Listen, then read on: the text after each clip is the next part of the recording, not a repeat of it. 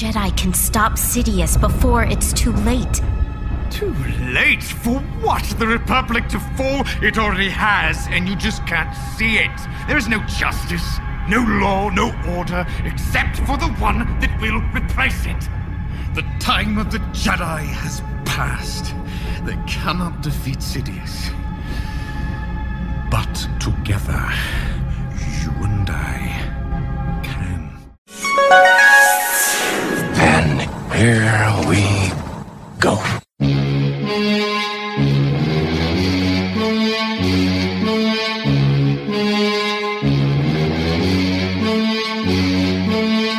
Good evening, ladies and gentlemen. We are tonight's entertainment.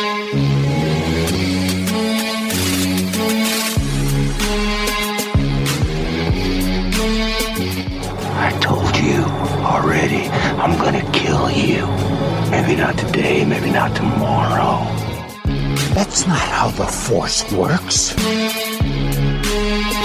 Very small man can cast a very large shadow.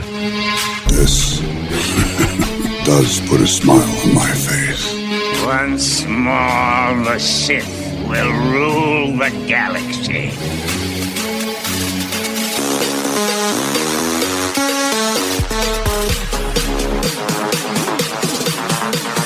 Impressive. Most impressive. You were on the Sith list.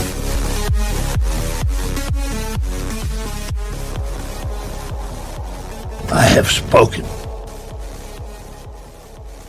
Welcome, welcome, welcome to episode number 195 of the Sith List, our road to 200. Seatbelts, everyone! I'm your host, Raj Dolachahi, and my co pilot for this evening's adventure, the young, the restless, the bearded one, the man who has pants on this time. Not for long. I hope not. Mr. Carlos, Burgueo. the man we call Hazelnut Crunch, the man who is wearing a tank top and has his guns out tonight and wearing a shirt with a logo on it that put me right back in the sixth and seventh grade, a Maui and Sun shirt. Used to love that line of clothing and skateboards and all kinds of stuff. Mr. Les is I mean, this was supposed to be my hanging out outfit, so I'm just hanging out. your hazelnuts, That's right. Oh no. the man we call the king, the man who pounces on a podcast like a cat on catnip. Mr. King Tom Chansky, how you doing, buddy? I'm, I'm doing all right. Yeah, let's just leave it at that. I'm in my hanging out outfit too, but not hanging out yet. Ooh, okay. The man we call El Hombre. The man who got a six string in Hawk. He used to make it talk so tough. So tough. Man, it's so tough. Mr. Eric. is going to hold on to all we got. So, I, sorry, I just You wasn't prepared. Jesus. I was trying to think of what uh, Gina and Tommy's last names were, and I realized we have no idea, so I can't. No, can't we don't. That we don't. For our next five episodes, we're going to have a plethora of guests on to get us to our road to 200. And we wanted to have guests on that we are friends with, that we love, that we love having on. Now, tonight, to start off the road to 200, we have one of our favorite people in the whole wide world, the man whose named Moneybags, the man who loves Scout Troopers, the man who loves a good time, especially in New York. This man hosted Les and I. He opened up his bed. Well, that didn't sound good. He opened up his house and let us sleep on his floor and his bed during New York Comic Con. He was a unbelievable host. We had a great time. I don't know why Les is laughing. Mr. Mike Pappas from the Rogue Won podcast. How you doing, buddy? I'm good, man. You know who else I let into my home? Who's that? The coronavirus. You know what happened to the coronavirus? It died. And I'm Okay. here. Oh, wow. Yeah, Les and I almost Yeah. died too when we were with you, buddy. Yeah, exactly. God bless your souls. I miss you, man. I miss, I miss coming over to New York and hanging out with the Pappas, man. Everybody asks me, how was that experience? And I always say, it's exactly what you think it would be. It was 72 hours of just crazy fun, 100% all the time, right, Les? Yeah, it was breathtaking. Listen, they say mikasa es su casa to people that you really cherish in your life, and life is very short. Oh. And I really respect these two dudes, and I, I consider them my dear friends, even though we're so far apart, three thousand or some shit miles. I trust them, and I'm loyal to them, and I hope they're loyal to me. And I give them the key to my home, and we had we had a fucking great fucking time. We sure did. You know, I may be on the Charlie Sheen end of the spectrum, which I am, and I've admitted to that throughout 212 episodes of Rogue Won. But these dudes, you know, we relate, and we had a fucking kick-ass time. Uh, we had a Yeah. fucking sick fucking time. It was rad. Yeah, we had it. It was rad, was as rad. fuck. It was Yeah. rad as fuck. It was a good time. It was a great time hanging out with everybody in New York. And uh, unfortunately, it doesn't look like we're going to have a celebration. Well, knock on wood, they haven't canceled just yet, but I think it's it's coming soon. But hopefully, when they do have it the year following, we'll have just about that much fun again, my man. And definitely, no, you're not allowed at my house. But let's move fine. on to move. Let's move on to Rogue Won. Let's talk about Rogue Won a little bit. How's it going with Mr. Grosso on that wonderful podcast of yours? We've been having a good time, honestly. Um, you know, Hawes got a new job and he uh, is obligated to Blue Harvest and Right. also uh, obviously the new gig that he has. And we're so happy for him. Um, obviously, upgrading his career with new opportunities and new adventures. And we're really happy for him. Unfortunately, he's not able to be available for two to three podcasts a week. So it's it's just Johnny and I and a guy from South Jersey and a kid from Queens just shooting the shit about Star Wars every week is still awesome. We we think it's awesome and we don't give a fuck about what anybody else thinks. So life is good with us. Yeah, and you mentioned you mentioned Haas Burkhardt as well on Blue Harvest. So we're gonna have Johnny and Haas on on later on Yeah. the episodes that are yeah, they don't they don't want me on with them, which is fine because you know I'm the Artie Lange of of the Wack Pack and the and the and the uh and the Howard Stern show. You know, That's right, Mike. I want you to be free, like a like a little bird out there. I Oh, want you to I, don't, I don't your want to be on with them. They'll just fuck with me Yeah, the whole time. yeah, But I got exactly. dir- I got dirty details that you know I can spill without them having to shut me down. How's everybody doing, uh, Eric? How you doing, buddy? I'm great, man. Uh, homeschooling my kids has been a scene. As a matter of fact, I can hear my wife downstairs screaming at one or both of them right now. it's good times. Uh, Oh man, oh man, King Tom, how about you? I know I would not cut it as a teacher. Oh, You know, just dealing with two kids, I could not deal with more than more than two for an extended period of time. So Les, you've been dealing with kids throughout this whole coronavirus situation. Yeah, um, I mean, it's it's not lost on me the uh, value of teachers and how undervalued they are. Uh, so I can understand. Yeah. So I'm.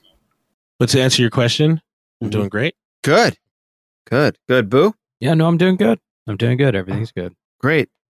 Mike, I know you guys have been hit harder than anybody in the world, really. You everybody healthy and good over there? My wife and I are fine. Luckily, Good. that um, we've been, you know, just going through whatever the protocols are. I mean, we're obeying the rules here. We're staying indoors. We're following the quarantine uh, protocol again. We we don't leave the house much. I'd say 38 or 40 days now. Lucky for me that I get to work from home because my job is can be done remotely off a laptop.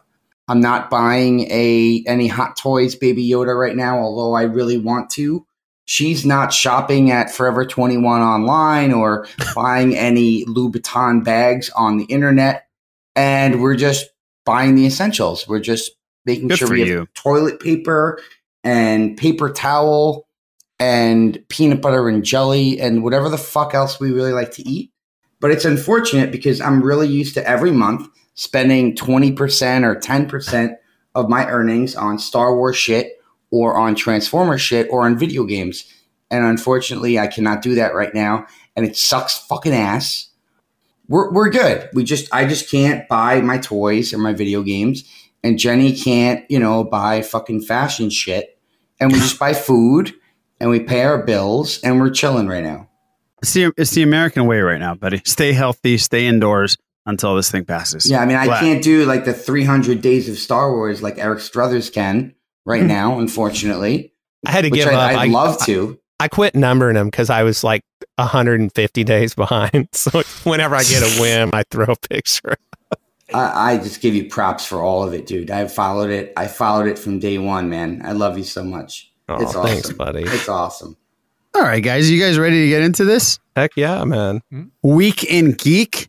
Guys, if you want to check out some stuff like TeePublic has masks now. They have masks with our logos and they look pretty damn cool. And I went on there. Somebody bought one today. A couple people bought masks and I went on there to buy myself one and it was sold out already. So, but check them out on teepublic.com. Look up the Sith list and you'll see our store. Uh, check that out for some clothing and stickers, mugs, and masks, I guess. And also um, go on our website for episodes and all kinds of good stuff. And we're going to have a little tab on our website that's going to list all our, the wonderful podcasts that we pretty much think we're family with. You know, like Rogue Won, Blue Harvest, Canto Dispatch, all the great podcasts, the Bad Motivators, of course. And I don't want to leave them off, you know, because Eric's on our podcast. But we, soon we're going to have a, a page on there that lists everything, just in case you want to hear podcasts that we enjoy that I think you would enjoy as well. So check them out. Email us at the sithlist at gmail.com. We got a couple great voicemails and emails this week. And um, leave us some iTunes reviews, um, some good ones. Don't leave us bad ones because that's fucked up. Let's get into the box office. There's box office info out there again, but it's not really info. Trolls. Trolls has started. Remember, we talked about this a couple weeks ago? It has started a huge controversy. And the reason is, is that Trolls has earned $100 million in rental fees. Hmm. This, it's a ton of money and it is shaking up the movie industry because movie theaters are coming out now. Studio, like AMC came out and said, uh, we're never going to play another Universal film ever again. And, and that's because Universal said the CEO feels that they can do both going forward. Yes. That they can make enough money going forward with dual and pocket platform the release. cash. But I have a question. What if other theaters jump on board and say, well, we're not going to deal with your studios either. So who's going to show movies? See, no, but that's the interesting thing is that this is a rough game of chicken because Mm-hmm. Universal and the other movie studios, they are a Mack truck. And these movie theaters are a Pinto. Right. Because one relies on the other. There's no there's no movie theaters if there's no movies in the theater. So it's it's a rough game of chicken right now that I don't know if AMC should be playing because they're movie movie was it uh, people going to the movie theaters and stuff like that is already going down. People are getting fed up with the high ticket prices, Mhm. cost of snacks and stuff like that. This is just the the first domino in movie theaters having to already n- not like they already don't bend the knee, but mm-hmm. even break their back for the movie theaters even more so now. So what do you think? You think this is going to work? You think the the if I were a movie studio, I'd move forward with it. I'd be like, fine, we'll just it obviously it's successful. Everybody still wants to see our movie. It's Trolls. No offense to whoever whoever likes the movie Trolls, but it's Trolls. Who the fuck is gonna? Who, who- how does it make a hundred? I know it's twenty bucks a pop, but how does it make a hundred fucking million dollars? Yeah, it's crazy. You know, Parents and are home and- with their kids and they need to entertain. them. Absolutely, That's right, and that's not going to happen. That's not going to happen forever, though. No, That's- but but the interesting thing is, is that the other Universal movies that are slated, No Time to Die, James Mm. Bond movie, that's a global thing. Yeah, that- that's, that's- a lot of that's- fucking money. That's, That's Universal. Yeah. Yeah. Candyman, the Halloween Kills, the next Halloween movie, Fast Nine, and then the next Jurassic World movie, uh, Yeah, Dominion. Those are big movies. so these are huge movies. So these are uh, the movie theaters, or or at least AMC is, although they are the, the biggest movie theater company um, in the country or in the world right now. Yeah, they own That's ballsy. in the UK. They own Odeon. Yeah, you I saw yeah. Rogue One on my honeymoon in that theater. Beautiful theater, by the way. What do you guys think about this, Eric? What do you what do you got? I see you pondering something. Well, from a business standpoint, I understand the posturing, but it's a terrible move. The uh, boo, you hit it right on the head. The movies don't need the movie theaters. It's the other Mhm. way around. Right. And- Trolls made a hundred million dollars. Yeah. Well, dude, here's the deal, though. I will tell you, the Trolls property is actually very well done. I'm sure it is. The, Troll uh, Two is the best. but uh, but seriously, I think the AMC trying to pull a stunt like that. It's just a bad move all the way around. Because here's what you don't know: are the numbers for Trolls Two so high because there's no other alternative? Is this a thing that's going to stick once everybody has the freedom to go out and do their thing? Uh, who knows? I think that it doesn't have to be one or the other. And businesses, it's happened time and time again. Businesses that that try to stand their ground and get in the way of a developing trend as things go uh, digital, for lack of a better word, have failed. Look at the music industry. Look at the record industry. It is Yeah, nothing right. like it used to be. Good and you've point. got the, the handful of labels who are like, nope, this is what we're going to do, and blah, blah, blah. Well, look at them now. Now you've got bands who are putting out albums that are just as good as um, a major label album doing it themselves for, you know, Right. 30 Yep. grand. And I'm not Mhm. saying you're going to be able to replicate that exact sort of same thing with the movies, but you're going to be able to find a market for it where people don't have to go buy physical media anymore. Now they can just get it and boom, there it is on their computer or whatever. Eliminating the movie theater experience in front of that is just one more piece of that puzzle. And I think for me, there's a lot of movies I'd much rather see in the theater for the first time. But there's also a lot of movies, like let's just take The Rise of Skywalker, for example. I didn't go see it nearly as many times in the theater as I did all the other Disney Star Wars films. Uh, part of it was just like a schedule thing. But if I could have wait, waited until the kids were in bed and sat down and plopped down 18 bucks and watched it in my house, even after I'd seen it in the theater, you know what? I probably would have. But I didn't go see it in the theater over and over and over again because it was inconvenient. So I think there's a market for both, and AMC trying to get in the way of it. It's they're making a mistake, man. Because here's what's bad too: you make a big statement like that, then you got to eat a shit sandwich whenever you change your mind. Mm-hmm. This is definitely affects you, Mike, because you're not going to be able to scalp tickets at AMC's if it's a Uh, big movie. He'll sell digital codes. I, I I think that I think that once life goes, guys, I'm in a different pre- predicament than the, the the five of you or the six of you. Uh, five of you, right? Yeah, Five of six us. of you. Right. um, I'm in New York City where this has really taken a toll on us, and m- majority of the theaters here actually are AMC theaters. Mm. Um, so you know, it from our perspective, it can be looked at where it's it's more it, it's more of of uh, a damage point from the you know the going the theater going perspective. The those who go to theater. So, but I look at it from you know a countrywide perspective. My my father lives in Phoenix, Arizona, and there's not so many AMC theaters there, and I have an aunt in Boca Raton, Florida, and she's like, no, it's not just AMC, it's all these other things, this and that. Regardless of that, I thought about this for like maybe 48 hours after I heard this this this news, and I just think it's a threat right now. It's just like them basically saying Universal basically saying like, if you do this again, this is what's going to happen. I think that when life goes back to normal, which God God willing that it will, that this is not going to be the case. Yeah, I, I mean, I, I don't think this. I, it's the same thing with Spider Man, with Sony and Disney, right? It's like Sony mm-hmm. was like, Spider Man is not going to be part of the MCU, and then you know it went back and forth, and there was all this shit, Cinema Blend and IGN, and all this shit we got on the internet, and then all of a sudden, oh, Far From Home, Spider Man is now back in the MCU after Endgame. Yeah. So I feel like it's kind of that type of play. It's the mm-hmm. only play that AMC could have made. And I feel like it's just, it's their, it's a threat. We don't know where the world is headed, but if you keep fucking with us, this is what's going to happen. Yeah, I agree. They will fold. They're not going to have those films be out, and they're not going to make money off of the concessions and the, and everything else. So that's definitely not happening.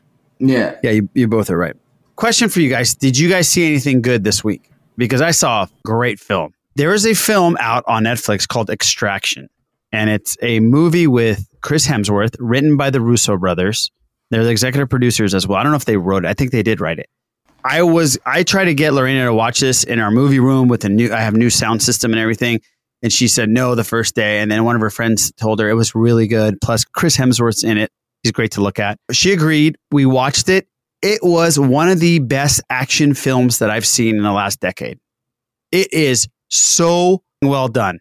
and so great. It's a bold statement. Uh, you haven't seen it yet? I have not. Oh, Whoa, Boo! what is- are you doing? Boo! This movie is all I thought was, oh my god, Boo's gonna jizz himself when he watches this film It's because dope. it's ev- everything that Boo loves. It's John Wick Uh-huh. meets Bourne Identity Mm. meets uh, any uh, meets Call of Duty. Yeah, I, d- I did plan on seeing it. I although I did not give it that much hope because you know I, I don't know the trailer. The trailer looked good, but the story Trailer didn't look good. The No. story didn't really interest me that much. Right. But I was interested. I was like, yeah, yeah, an action movie. So yeah, you know, It's really, really well done. I got it. I got to catch The only it, yeah. bad review I read was they didn't let Chris Hemsworth be his funny, funny self because he's not. He's serious in the entire film. Is he But- fat? No, he's No. not fat. Does he look like the dude? No, No. Damn no, it, he's, he's no, the man, No, but he's no, not the no. dude. He doesn't. yeah. But Mike, what'd you think about it? You saw it, right? I loved it. I thought it was Oh, fantastic. You, you've so got good. this uh, this ex, you know, black ops military merc living in a. I don't know if he's just he, he's looking for work. He's poor. He's broke. He's broken down, and um, this uh, this drug dealer in India, his son got kidnapped by his rival, and uh, basically, basically the mercenaries that were hired comes to him and is like, you know, what the fuck are you doing? This really hot chick, by the way, she's super hot. I mean, Uh, the, the Persian- the Per- me up. The The Persian girl? yeah. Dude, the Persian. I, I think she's really pretty. Lorena doesn't think she's pretty, and I was like, I, she's don't know what super you're hot. talking. She's pretty, man. She's she's a good actress too. She's really cool. and I won't give away spoilers, but like you know, he has a lot of baggage, and Yes. he goes after um, this uh, this high dr- this drug lord's son. Not goes after, but tries to save this drug lord's son who's Yeah. been kidnapped. It's fucking ha- Hemsworth at his finest, bro. And The action sequences are Yeah. insane. like they're insane. I've never sick, seen anything dude. like it. Yeah, I've never seen anything like it. Yeah, like it's like raw Hemsworth not being Thor, um, just saving this poor kid. And there's reper. I don't want to spoil it. That's the problem. Yeah, don't There's, spoil like- it. Don't spoil it. Stay to the there- very end. By the way, There's a lot of innocent lives in in the process of him completing his goal and the decisions that he makes going through it, and his, the acting and the cinematography that happens between the two. And at the and, and and the the final 20 minutes of this film had my wife and I both on the side of the bed. Like Mhm. really, it is a phenomenal job. hundred percent Sith List seal approval on my end. It's really Yeah. good. Boo, you're gonna love the film. Yeah, You're absolutely dude, gonna love it. Uh, I think it's time for Kylo Ren to uh, do his magic and get Eric to do the Star Wars report. I don't know about you. Go ahead, Kylo. It's time for Eric's Star Wars report. Well, hey, here's something, man. King Tom just hit me off to this because I didn't know that it was happening. Apparently, May the 4th and Revenge of the 5th should be the 6th, if you ask me. Reed Pop, the company behind our beloved Star Wars celebration, is doing a virtual Star Wars convention. Okay. So here's what you got to wonder multiple virtual events, including live tweeting movies and episodes of both Star Wars: The Clone Wars and Star Wars Rebels, as well as Q and A sessions and discussions with writers and voice actors associated with the franchise.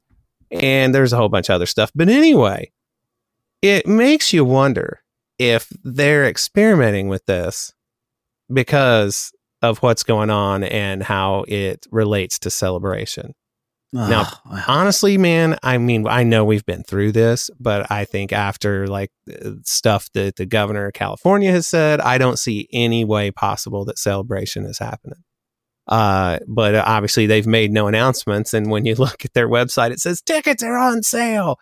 But uh, yeah, I don't know. What do you think about this, King Tom? By the way, again, thank you so much for telling me about this. Not a problem. I just I just saw it, you know, thrown around. I think it's an interesting idea. I I I haven't read that much about it because we just learned about it. I am it's curious though that we don't know what's happening with celebration because that's I think what everyone wants to know. Mhm. right.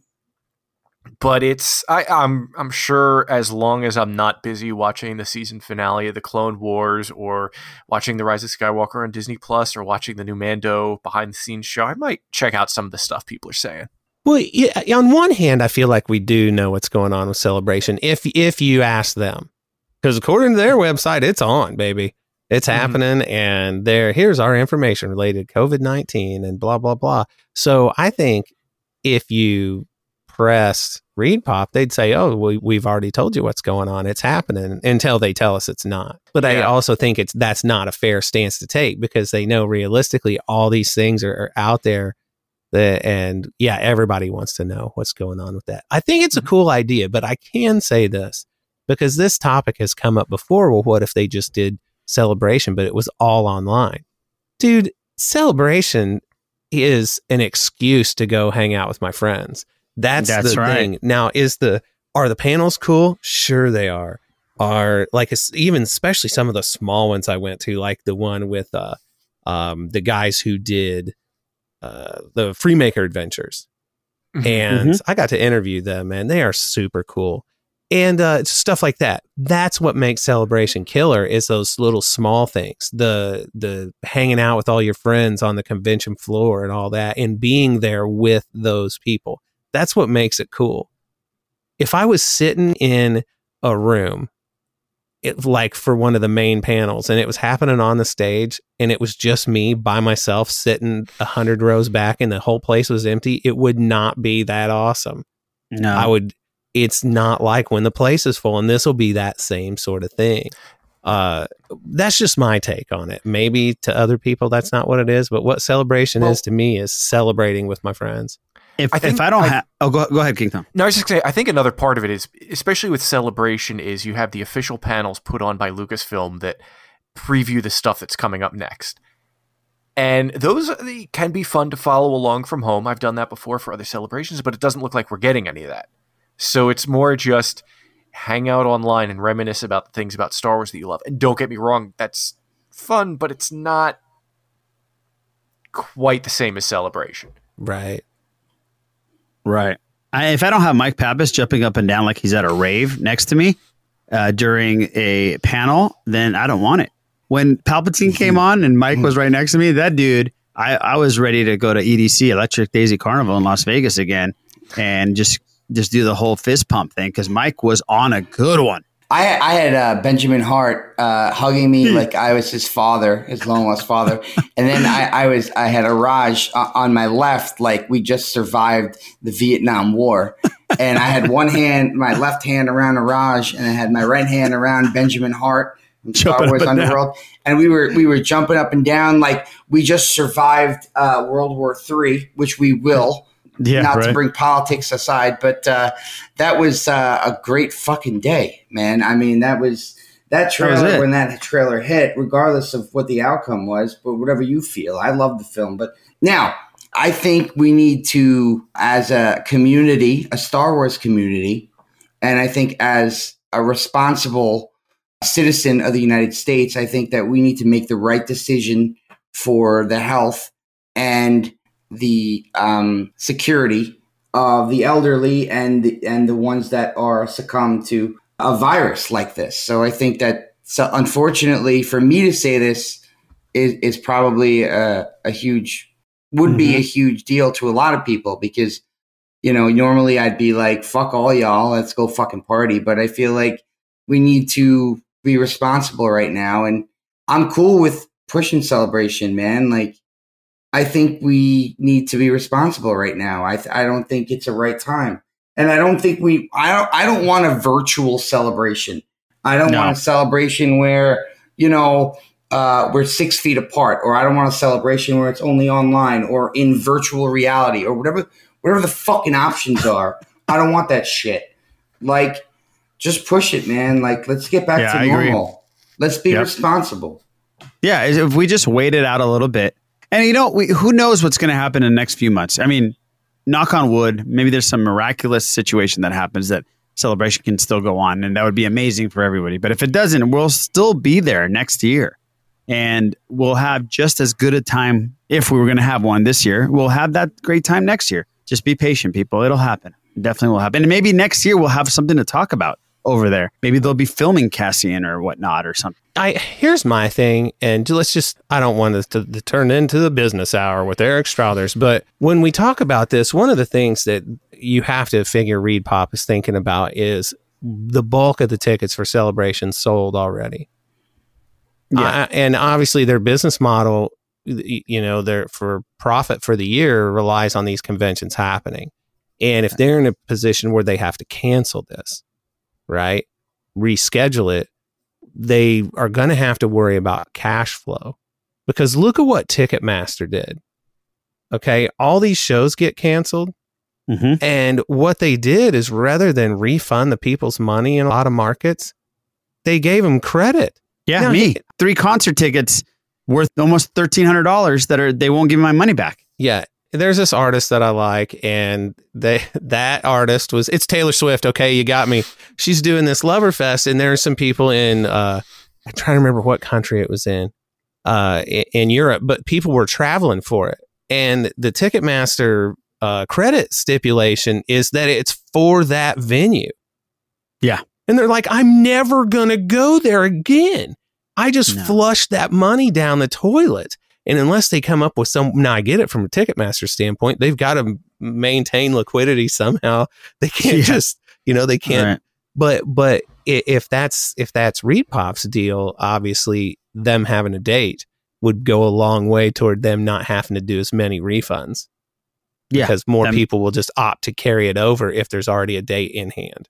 my theory my theory is that they're going to wait until they have a date scheduled and celebration is not every year anyways this money will just go over to next year and they weren't going to make that profit from it the following year either way so they'll just credit and give you tickets for the following year Mm-hmm. I, I think they're just going to wait until they have a solid concrete date so people can rearrange their travel plans I hope so. I just wish they'd do it sooner rather than later. yeah and it makes sense the- if they do it sooner because Yeah. being uh, being unsure is hard for people, especially in Yeah. an anx- an anxiety ridden time. to Right, begin with, right. When you have people who are just you know their tendency is to be anxious. But yeah no absolutely absolutely Well, right so you you mentioned Cassian, okay? Yeah. there's some great news on the Cassian front, man, and right that, right sir, is that and this variety are the ones who hit this, but it has been since confirmed by Lucasfilm that Genevieve O'Reilly will be reprising her role Nice. as Mon Mothma.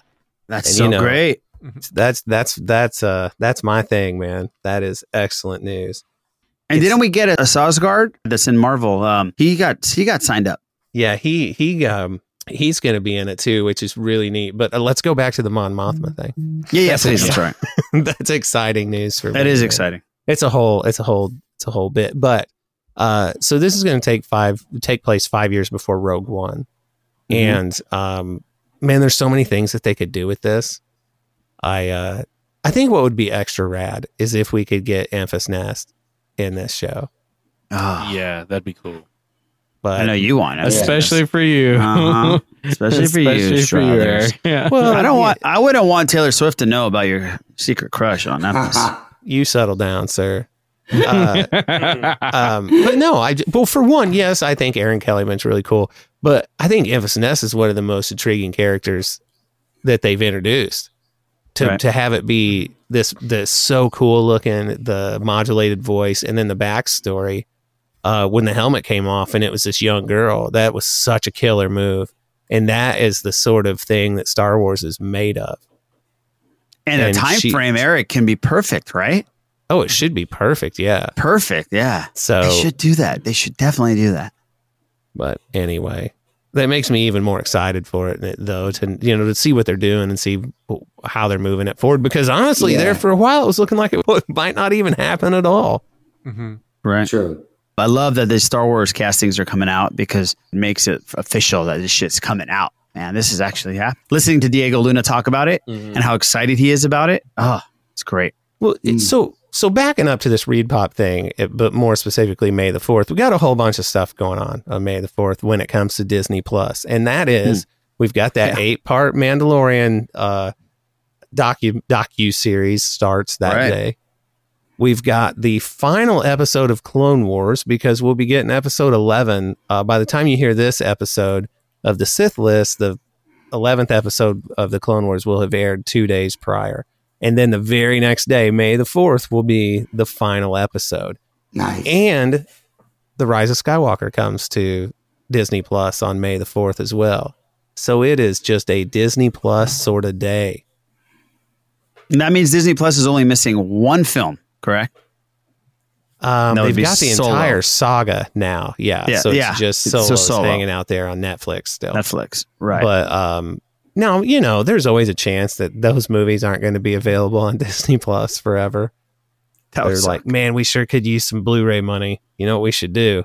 but but Put those deleted scenes. Put those deleted scenes out there. Yeah. So, well, I had some audio from a deleted scene uh, that that somebody sent me.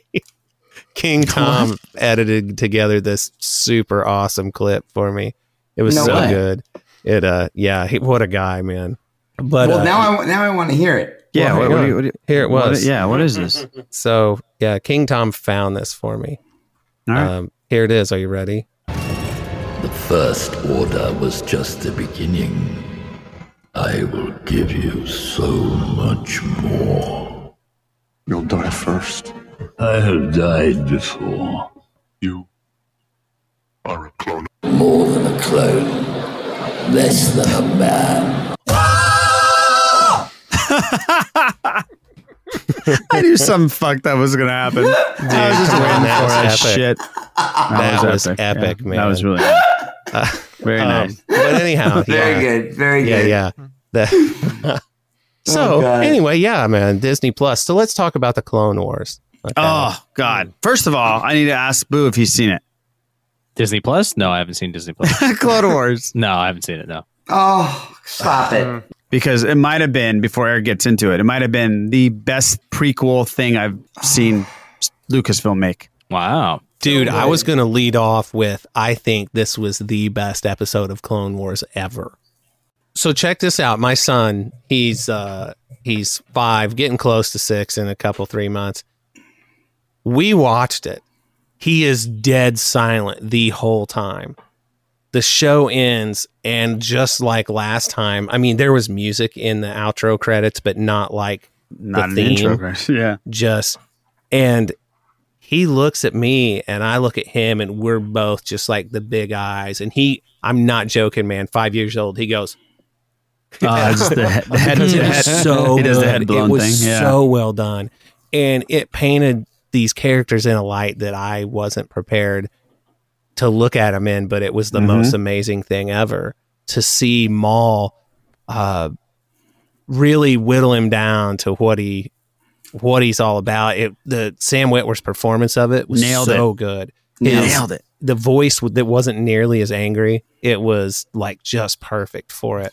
So Yeah. the gist of this episode, it's you know to carry off the cliffhanger from the last one. Ahsoka is with Bo Katan uh, on Mandalore trying to end the occupation of Maul and um, his minions. And by the way, they are their Mandalorian armor looks really cool, painted up in Maul Mhm. scheme. And uh, yeah, very cool. yeah, it's it's uh it's pretty neat. But anyhow, so there's a long it's not quite a monologue, but it's close because Ahsoka has very few lines in it where Maul is talking to her about what's going on, what Sidious's master plan is, why where Anakin Skywalker falls in the whole thing, and the delivery is so epically good and everything about this episode visually is stunning. I mean, it is mm-hmm. just stunning. There's a scene where there's war going on outside and this huge window explodes and everything's in slow motion and Oh. it's it's so well done. Ben Hart and his i insane ramblings about the uh his petition about getting this made into a movie that shows in theaters. Dude, he's not wrong. I told him, I said, at bare minimum, Ben, I'll edit this together and we'll go to my church and turn off all the lights and turn on the big projector and watch it with this PA crank to the max because it is that good.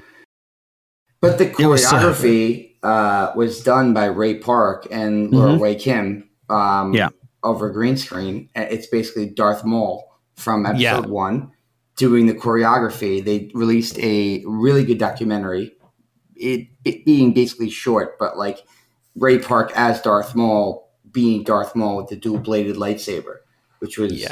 amazing. See his moves, like the way um, the way he's up on the balls of his feet the whole time, and the way he like jumps forward. It is so reminiscent of watching Ray Park just in action. So even if you don't see the documentary and you're watching this, you can't help but see it. Did you notice the Palpatine growl when he first attacks? When he goes after Ahsoka, he does the same growl as Palpatine does in Revenge of the Sith when he goes after the Jedi. I saw a video, I forgot who it was, but they were explaining that that might have been the exact moment that Palpatine did it in Sith. I heard So that it it- was. I heard that yeah, that was crazy, crazy, really cool. Timeline. Yeah. Well, really the cool. Timeline's right there, man. Yeah, Eric, you got to go back and listen to. it. He does the same growl. I'll Very, check very it cool. out. Yeah. I'll check it out. Yeah, that's neat. Huh. I'll be darned. But anyway, if you haven't seen this episode, stop listening to this podcast immediately. Yeah, stop it now. Oh, and my go bad. back and watch it because man, oh man.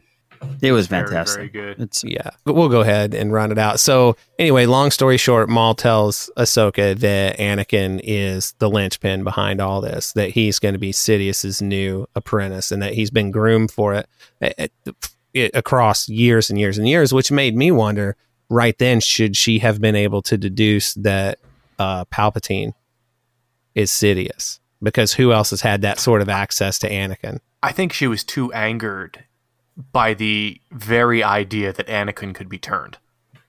I think she was a little hmm. bit blinded. I think if he had told her before that, then she would have logically put it together. But I think because he left that out, her hmm. she went with her emotions instead. yeah, I think you're right, King Tom, because she gets pissed. Mm-hmm. Yeah, and and so her response to it is is pretty crazy, but very well done. And uh, so when when they fight, the choreography of the fight is so so good.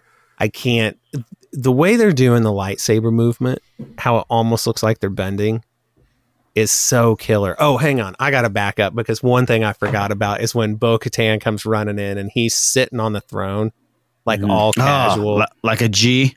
yeah, dude, it is so baller, and how he casually whips the the laser bolts aside, and then when, whenever the, like war starts outside, and Ahsoka says you need to go, and he's like, "Don't stay on my account, we'll be fine." But Yeah. dude, he was just so in control of the situation. But anyway, he and Ahsoka they they square off, and uh, it's some great great battling. There's a point where so they end up up in the rafters of this place while Maul's trying to escape after he gets thrown out this window. And it- it- very Bugs Bunny style, like he's his lightsaber leaves a cut in the wall, like it's his shape, you know, almost. But Yeah. um, there is a point where, like, you're watching this, and how anybody could not think Ahsoka was the most badass badass of all time is hard for me to imagine because she's got her sabers and she's bearing down on Maul, and when you realize she's standing on his knee because she's short, and dude, the aggression and everything about it just flowed together so well, and to, to end it all, like the lightsaber duel is great, and I'm not going to walk you through swing by swing. It ends up with Maul has Ahsoka cornered. Uh, he ends up falling, and she catches him with the Force, and he's begging her to let him die. Just let me fall and die. Yeah, that And was the crazy part. And she doesn't. And then the clones come and they stun him and capture him, and then Hmm. off they fly, and that's the end of the episode. So, right. You, you- so obviously he's going to get away. So what's going to happen? Uh, it, dude, it was so good. I'm sorry. I realize all I keep saying is, dude, it was so good, but it was, dude, it was. It so was. good. It was. It really was. And so what's what's the theory? Like uh, Pappas, what's your theory? How is Maul getting out? I have a theory that it's going to be Ahsoka that lets him out after Uh, after, after after Order sixty six. She's going to see it and she's going to say "fuck this," and she's going to let him out. You're putting me on the spot right now. Uh, are you saying that like Rex and team are going to go against Ahsoka? Yes. and then Let she me- just let- releases him. Yeah, yeah. Let me tell you why I think Rex and they're not going to like take their chips out. I'm, I'm watching the Clone Wars over again, and then the episode I watched today was like season two, episode eleven or ten or something, and it was about Rex getting hurt on this other planet, and he sees a defector. Eric, do you remember this one? Yeah, uh, an old soldier, And the soldier left on his own will. He had free will and he left on his own. Nothing happened to him. He saw that his fellow troopers were getting killed and he escaped and left and never went back.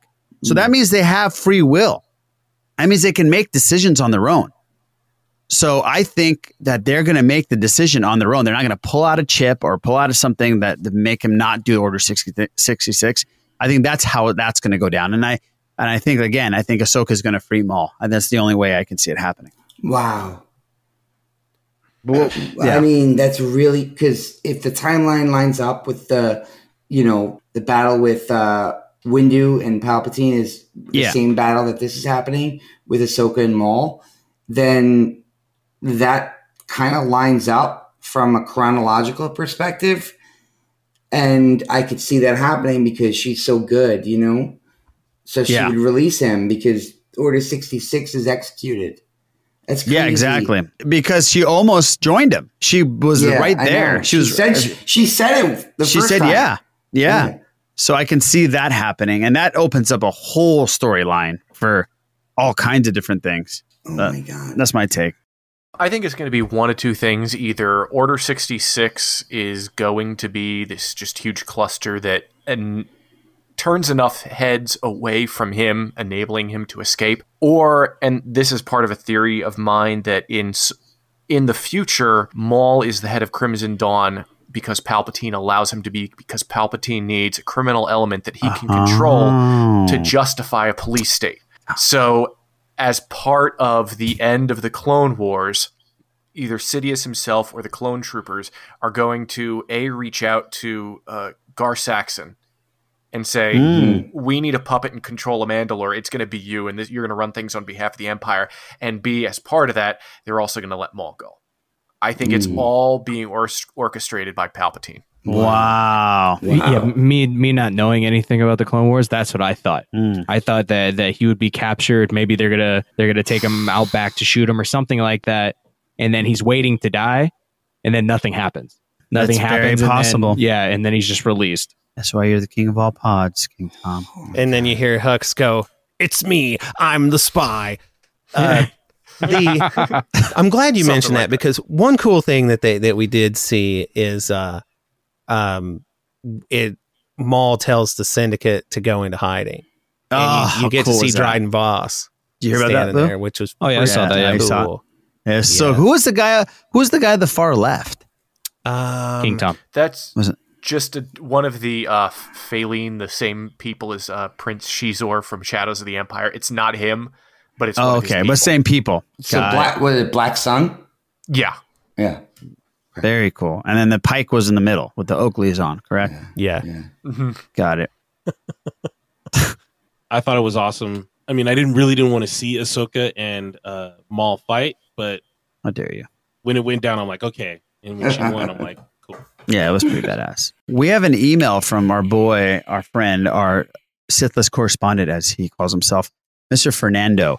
Um, I think uh, you want to want to take this on, Les. This is about Clone Wars, and I think ask direct questions there. Uh, is this a new a new person writing in, or is this like an old Fernando?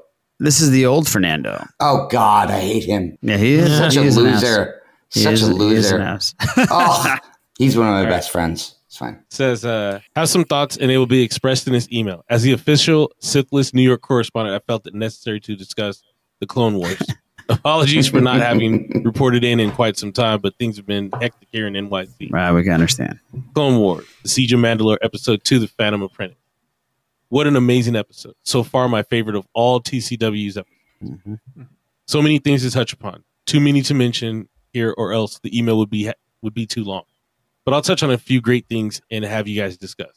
Ahsoka speaking to Obi Wan via hologram before he was sent to fight Grievous on Utapau was such a nice touch. Having Obi explain to Ahsoka about Anakin's mission to spy on the Chancellor and want, and later her reaction stating that Palpatine was like a mentor to him.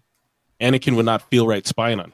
Also, her saying that she wouldn't be in the right place to defend the Jedi Council of said mission. Hmm. Also, him explaining that Count Dooku was killed by Anakin and therefore couldn't be interrogated to shed light on who Darth Sidious was.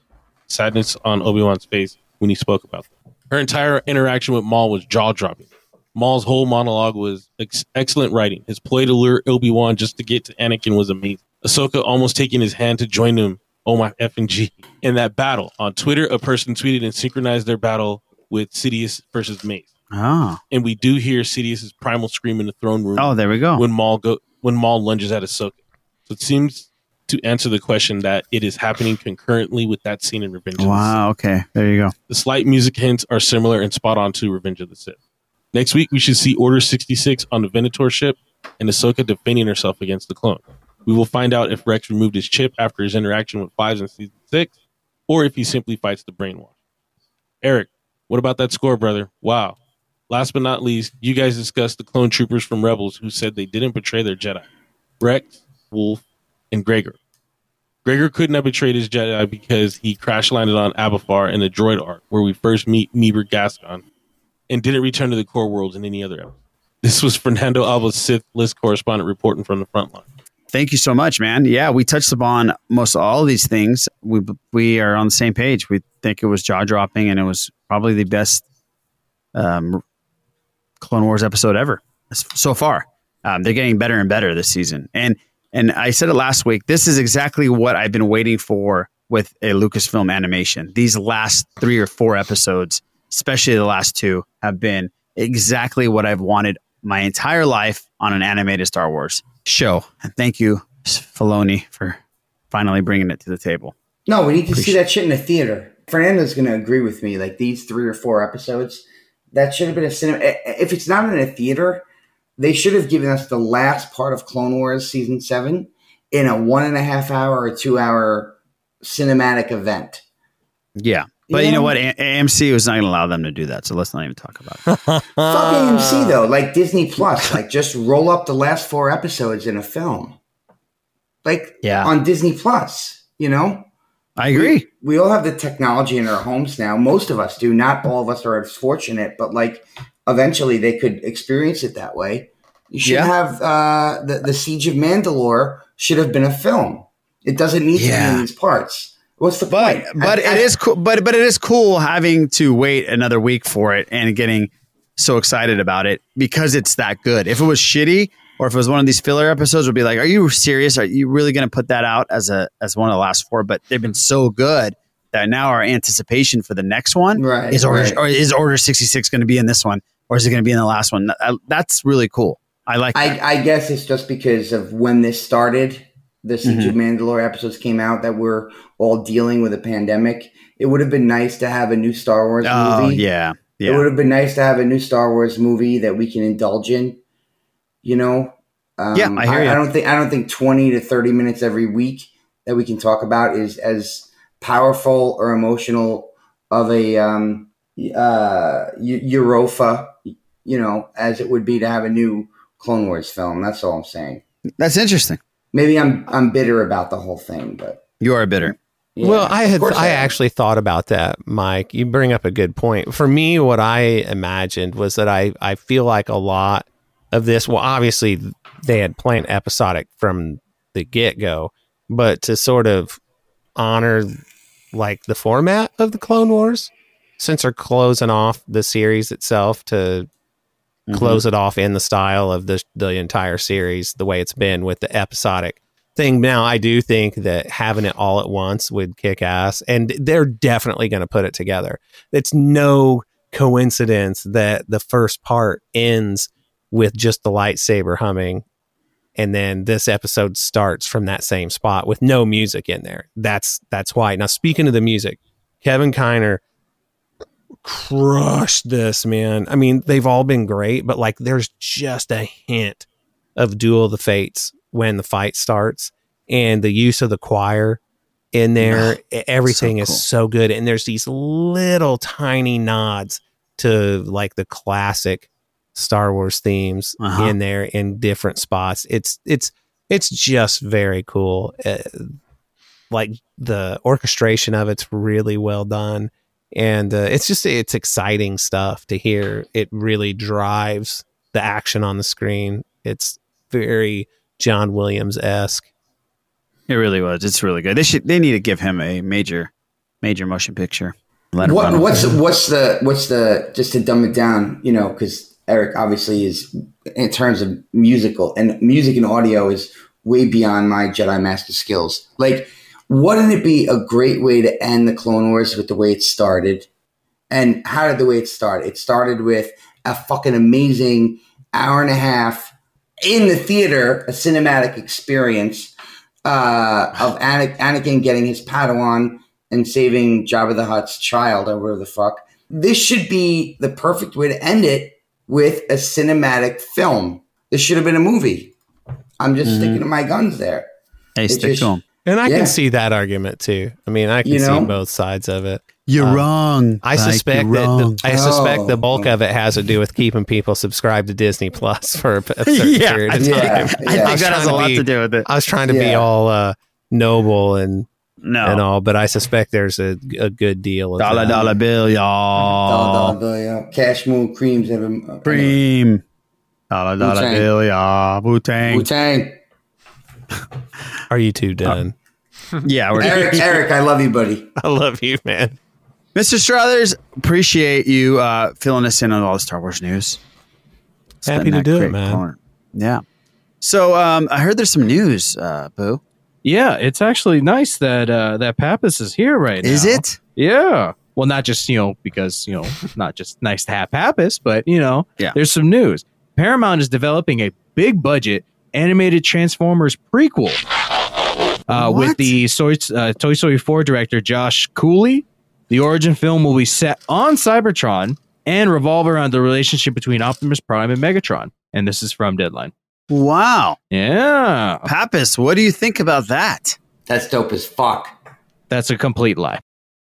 It is? No, no. What? Oh, I was like, oh, Oh. that's fucked up. no, that's for real though, right? Yeah, it's oh, very cool. real, yeah. Did you guys watch, or is it even out that Netflix anime Transformers? I, I watched. I didn't know. I, I Yeah. totally blanked out on it. That's what I need to start watching. Mhm. What'd you think about that, Mike? I- Is it out? I mean, I haven't watched it yet. Oh my Is god! Yeah. I've thought been watching watched episodes. it.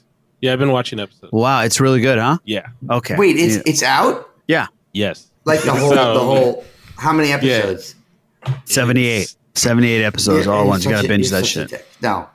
Like, like Nah, for real, for it's, real. it's like ten episodes. All It just release- feels like 78. Yeah, it just feels- now I don't even now I don't even know what's real. There's 78 three minute episodes. They're on Quibi. Oh. Let's just get it over with and watch it right now. I'm not I'm not talking anymore. I don't know what's happening. Just what's kidding, happening. Mike. Just kidding, ah, Mike. What's what what is happening right now? Is is the new Transformers So series? there's a new Transformers series that has come out. I've watched a couple of episodes already. I love that. Uh, and then there's going to be a new prequel in development. Pappas is having a breakdown right now. Now I'm bringing you back, man. I'm on your wing, bro. I'm on your wing. I know I you, got you. well I you you. should. I love you. I got you. I got you. All right, So- so all right, so I got it. We've got a current series happening on Netflix that is the sequel to the Verizon Go 90 Titans Return. Uh, Yes. Yes, and they're going to actually do a. a massive War Titan battle But already. It, it says here it's a mashup with GoBots. Now that's crazy. You're fucking with me, and you need to stop, or else we're not going to be friends right now. This is I've serious watched shit. I like Why the are you fucking with me? Stop fucking. don't drop, don't drop it. the G bots in here. Oh my god, he's the We're good, he's the Mike. worst. You, I know, We Les. I Les. I know you always have my back. He likes to fuck with me though. oh, I'm sorry, Mike. I love you. We got an email from Kyle. Hi, Sith listers. It's your biggest fan from Canada checking in. I'm really missing my hockey, eh? So last weekend was the series finale of Homeland and is one of the best finales ever. Did you guys watch the show? I know it hasn't been the best for the last few seasons, but this last season was really good and the finale was perfect. So that begs the question what are some of the best series finales in your guys' opinion? And what are some of the worst? For me, the best are Breaking Bad, The Wire, Black Sails. The worst, Dexter, Lost, Game of Thrones. Aw, Lost. Uh, as always, you guys are amazing, and I look forward to listening to you guys every Sunday morning. Your favorite, spelled Canadian, by the way, the favorite part, Kyle. Kyle, I, I, didn't don't even know, if he's my. I don't know if he's my favorite after saying Lost is one of the worst. I know season because I will say one of the most beautiful scenes on television history is seeing Jack close his eyes, Mhm. in my opinion. And I called it after, remember last, after like season two, I said, yeah. it's going to end this way. Mhm. And it did. And I was so happy. Maybe I was just being selfish. Game of Thrones, you know, it's a that's a toss up. Dexter was god awful. The the finale was Breaking Bad. Absolutely loved it. The Wire was great. I never saw Black Sails. I should. Um, That's a show I have to get back. Yeah. because it was pretty good. so uh, anything else? How about you guys? The season finale. I really like the Happy finale? Happy Day season finale, series finale. the Fawns looked at Recreation. Oh, Parks and Recreation. And there's One some of the- news. There's some news real quick. Go ahead, King Tom. Spell out the Parks and Rec news. Um, tom- well, tomorrow or last Thursday, if you're listening to this when you're supposed to be listening to this, there will have been or will be a Parks and Recreation reunion show. Uh, No way. Put together in the past few weeks. Uh, it's going to feature all the main cast plus a bunch of special surprises and recorded in the cast homes and put together. We don't know the storyline, although they have said that it is going to con- consider the um, storyline that was left off in the season finale. And it's going to address COVID 19. I think it's going to be done for charity. Oh, so very there are probably cool. going to be some plugs about it. But they, I think they, you know, some people were talking, and Mike Schur, one of the showrunners, basically said that of all the people who would be addressing this and who would be good to hear from, Leslie Knope has got to be one of the top people that people would like to see. You know, how would Mhm. Parks and Recreation handle this? Yeah. Yeah, that's great news. I think it's a great. You know, my kids. I I've mentioned this before. I've been we've been watching most of the series with our kids, and they love it. And uh, it's I, I over the past few days, I've been laying it on a little bit thick because we watched the finale last Oh. week. I mean, like, oh, that's it. There's no more part. No, you, you know, we have all of the episodes. There's nothing else out there that no one hasn't Oh, That's seen. cool. Oh, that's so cool. They're gonna love it. Now, going back to this email, what do you guys think? Some of the best series finales in history. I, I would say Breaking Bad was so satisfying to see how that ended. Um, and if you watch El Camino, the movie, the Breaking Bad movie that came out, it picks up right where that left off. Yeah. Any anything else you guys think? I'm trying Uh, to think. sorry, go ahead. No, no, go ahead, buddy. If No, you have I'm, one. I'm still running stuff through my brain. Boardwalk Sure. Empire was pretty good. Yeah, but it ended too Um, soon. Yeah. I- that bummed me out. This is going to be really controversial, but I Mhm. really loved Sopranos ending. Oh, that's cool. No, I, I really love controversial at all. Sopranos ending with the Journey soundtrack and it's like "Don't Stop, Believe in," and um, I don't want to go into logistics and for those who don't understand it because it's very convoluted, but uh, you know, for those who did watch it all, um, it's still it, it, it's still not um, conclusive, but it is in the philosophical sense when you listen to this music. So the song makes you realize that there is an ending there. That, that's what I will say. In, in that restaurant where Tony's sitting with his family and the bad guys pull up and they parallel park and one goes into the bathroom. It's very similar to The Godfather, a few of the Godfather scenes in Yeah. the restaurant with the bathroom. And Tony's sitting there with his family at the table and having his meal. And when it goes black, you just assume that maybe he died or maybe his family died and his life is over because what else does he have to live for? I, I always look back on that and think that it was just such a brilliant ending. You know what I mean? Mhm. It was a great show, so too. Smart, you know. But Yeah. the don't stop, don't stop that you were singing was the Fleetwood Mac. Don't stop. No, it's Um, Journey. No. Oh, was it? Journey. It sounded like the other one. No, I'm sorry. Don't stop believing. Oh, there you go. Thank you. I appreciate it. Yeah. Because it threw me off. You know, she's on the train. You know, whatever. I don't know. I don't know. I had a few. My wife already hates me. It's fine. You guys all know me. all, all of you, all of you here have known me for years, so I'm not embarrassed. I love all you guys. I would spend three nights in a tent with all of you with a bear outside of it, no problem. Naked. Oh. Oh. Oh. With Tom, Eric, and the rest of you fuckers. I wasn't into it until you said naked, and then I'm like, okay. Well, if you had your if, if you had your guitar with electricity and an amp, and there was a bear outside, and I'm naked, I would probably I'd probably just egg the, the, the bear on to get in the tent. I'd be Well, like, "Come on in here, on." listen to this Mike, if- shit." If there was a bear outside and you were naked inside, I, it's probably two bears then, and I'd probably deal with the bear outside more than bear inside. Fair, that's fair. But if it's like me and Eric in the fucking forest and we're in a tent, but we have electricity and he's got an amp and the guitar. He's gonna, he's gonna plug it into the tree, huh? Is that what he's doing? No, he's plugging into the fucking amp. I'm gonna run outside naked and egg the fucking bear on, and I'm gonna get the bear to come over and let him listen to some fucking hard rock. And I'm gonna just fucking air guitar my fucking penis in the air. Come on, you brown bear piece of shit. Yeah. and then the bear is just gonna be so confused that he's not gonna want to eat us because he's gonna feel euphoria. And he's gonna see you. He's gonna want to fuck you because he wants to mate. No, he's just gonna, and then somebody's oh. dipped their nuts in honey. He's not gonna. He's not gonna want to fuck me. He's not gonna want to fuck me because I'm gonna teach him how to dance. Like while Eric is playing it and he gets the euphoria in his brain, I'm gonna teach him how to dance, not how to fuck. This all checks out. It's all yeah. You- Eric, are this you is- on board? Eric, are you on I'm, board? I'm in. I'm, I'm getting my tent together Eric right Struthers now. is on board, I get a King pass. Tom is a tomato. as as a uh, Steel Saunders would say, our friend, our friend Steel Saunders, Mike Pappas is definitely on brand tonight. That's for sure. So this is what we had for 72 hours in New York. Just want to throw that out there. 195 to 200. I love you guys. I'm happy to be here. I love you too. Eric, I too. get a pass on that, right? I, I won. I won the level on the video game. Yes, he nailed it. Wake up! It's 1984. well, we have a Goonies reunion. Boo still hasn't seen the Goonies. Maybe he'll see the sequel to Goonies before the actual film. Just kidding, because there's not going to be one. Steven Spielberg has a new show out during this COVID 19 called Reunited Apart. And they brought the Goonies cast in via Zoom, and Josh Gad hosted it because that's what he does. That's all he does is host things. and he talked to them and asked specifically about a reunion. And this is what Steven Spielberg had to say. Chris Columbus, the Goonies screenwriter, Dick and I, and Lauren have had a lot of conversations about it. Every couple of years, we come up with an idea, but then it doesn't hold water. Spielberg explained to Gad when asked about a possible sequel. Until we do, people are just going to have to look at this live stream a hundred times. So, no Goonies reunion. Thank you, Steven Spielberg, for not fucking our childhood up. Do not do a Goonies reunion. You guys want to see a Goonies reunion? Because I don't want to see it. No, leave it. I know Boo's really pumped up about it.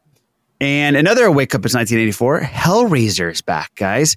IMDb exclusively reports HBO has made a deal to develop a series from the classic horror franchise Hellraiser with Halloween Helmer, David Gordon Green, set to direct the pilot and several more initial episodes that bring to the small screen the first time the iconic pin-cushion headed villain who heads up a group of pasty faced villains sent from hell known as the Cenobites. What do you guys think about this? A Hellraiser series on HBO might sound interesting. I'd watch it. Very fast, very dangerous. No, nobody cares. I was I was never a fan. Like you know, Michael Myers, Jason Voorhees, Freddy Krueger, uh, uh, Ch- Texas Chainsaw Massacre, even even Chuck. That's Chucky. Bubba. That's Bubba to you, bro. Yeah, Bubba, Bubba. I, I never. Hellraiser was like from a kid born in 1981. Hellraiser was like the cult version of the horror scene. I don't know. Yeah, you guys can I- I- disagree, I- but like I agree. It car- it I agree with you. different with it, I yeah, never, for I never liked him very much, and I always thought when I watched it, I felt creepy, not in a like scared way, like in a weird, It like took horror to another level. yeah, like It- weird, weird way. I didn't, I'm never was into Hellraiser at all. Didn't like it. I like. You would. All right, let's move to our favorite segment of the show, and that is trailer trash. Now we have two trailer trash. One that I found, I couldn't believe my eyes. The other from an email from a first time emailer, Alicia. I've been listening to you guys for a year or so now and wanted to say thanks for always turning out great content. You guys are my favorite podcast for Star Wars and pop culture. Thank you, Alicia. I'm also a fan of anyone who likes Letter Letterkenny. What a great show. But I've got a trailer trash submission for you guys. Kung Fury. It's a 30 minute movie that you can find on YouTube. And my boyfriend, as you guys know him, Colton Michael. Oh, Michael Colton. Michael Colton. loves this movie. And so I've had to sit through it exactly once. Oh. But just the trailer, but just the trailer is really something else. Anyway, stay safe out there. And thanks again for the many hours of entertainment. Pitter patter, Alicia. I really like Alicia. Michael, you better hold on to her. And Colton, She you better hold taste. on to her too. What'd you say? She has good taste. She has good taste. Pitter patter. I love it. So we're gonna watch. I haven't seen this Kung Fury. Um, we're gonna watch this with Mike Pappas, which this is gonna be very interesting. Watching trailer trash with Mike Pappas. I don't think we've ever done it. So let's watch this film. Laser unicorns. This looks like a video game, doesn't it? Looks like It Warriors. This reminds me of like a bad '80s that I love, like you know. Fi- What the flick. fuck? Oh wow. Whoa, They Oh, jeez, that seems excessive. that was badass. Oh, this looks like a this looks like uh Grand Theft Auto. Is that Johnny Depp? It looks No, that's that's that's Ryu from Street Fighter. Oh wow. Oh, jeez. What the fuck Oh, So is he's a cop. Oh, is that? Oh, that's John Claude Van Damme in the Bloodsport. You just destroyed an entire city block, for Christ's sake. I quit. Now, That dude looks CGI. I don't think it's CGI. Adolf Hitler. Wow. This The is Kung this is Bloodsport, the new Bloodsport with John Claude Van Damme. Is that oh. David Koresh? That's good technology for this. It's the kid from The Wizard. Oh, this Oh my is God, it's good. Tron. This is how you kill Hitler. You need John Claude Van Damme in the Power Glove. and a power glove. That's David Koresh for sure. Time. Oh my gosh. I went too far back in time. This is the goddamn Viking Age. I'm a cop from the future. No, oh, well, now it's for you again. A Viking woman just screams out in the valley of mountains. No, it's Oh my oh. god! Thor. oh, it's George Thor Lucas. just came down. It's George Lucas on steroids. And a diaper. Are his hazelnuts wet? Oh. Oh, there you go. Holy shit! Thor versus Nazis. The DeLorean. This is this is DeLorean. I am Where so in. I, I kind of want to see this, dude. yes. Kung Oh, wow. Fury. I- okay, random oh, fucking Oh, it's a blur. T-Rex. We got a blur. That's not the Mandalorian. I can't. Oh my god! And that's oh my only- god! That's only a 30 minute video. That needs to be at least two hours. God, that was kind of awesome. Are we Yes. gonna watch this? Are we gonna watch this deciding. together? I, What the heck?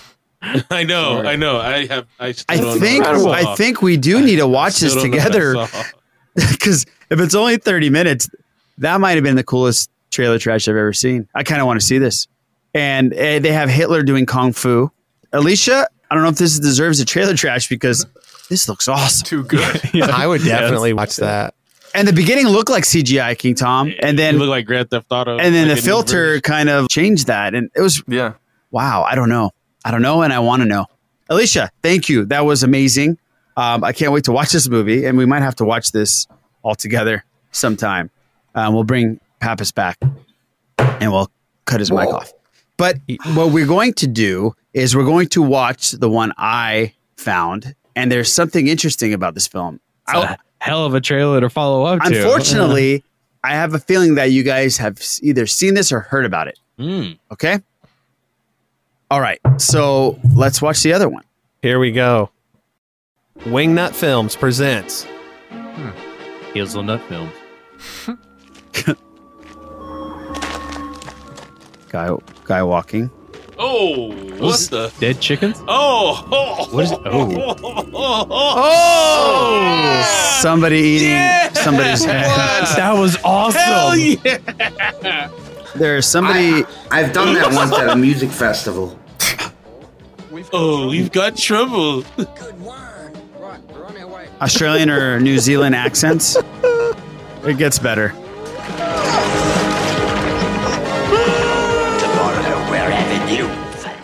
To the cannibals. Thank you. Yeah. It gets it gets crazier right here. Random machine gun shooting. Those Hobo with ninjas? shotgun. Oh, no. Here's here's the best part, guys. Oh, Random guys.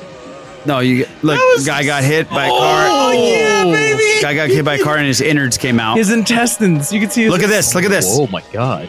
Some alien, weird-looking people. What was that? Just you'll see more. Just watch.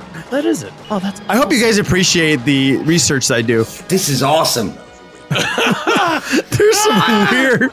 I, I want to watch the whole thing. Wow, film. that is a magnum. Oh, they blow up a house. That's pretty good. I'm so happy you guys don't know anything about this because I'm gonna blow your mind in a second. What? This is amazing. Was like Harrison Ford in it? What is No. this? Oh! Oh, it looks like Look Bubba from guy. Chainsaw Look at this Massacre comes in. There's some weird alien looking. Oh, there he goes. That's great. No people in it. Um, no, he just got shot. Oh, it's fantastic. that is not how Is you that- hold an RPG. is that Kurt Russell's the double movie's brother? called Bad Taste. Oh my oh, I god! want to. I want What- to. what- when are we watching Have you guys take a guess of what amazing director directed this film? And you saw him in the Richard first clip. Donner. Nope. A- a- Academy Award winning director. James Give a Cameron. clue. Peter Jackson. I was about to say Peter Jackson. I was about to say the person Peter that you saw yeah. eating out of the guy's head was Yeah. Peter Jackson. I thought I recognized That makes it. He, he has another one that's awesome called uh, That makes sense. Dead Alive. Unbelievable. Unbelievable. I came upon this and I was like, nailed it. I'm completely happy with Here's that. the Yeah. here is the uh, tagline here. The population of a small town disappears and is replaced by aliens that chase human flesh for the intergalactic fast food chain. So they have a fast food chain and they're chasing humans to get the meat and send it up. and send it up. So so we're the chickens at, So at uh, KFC now. It's like V. Yeah. It's kind of like V, but a really bad version of it.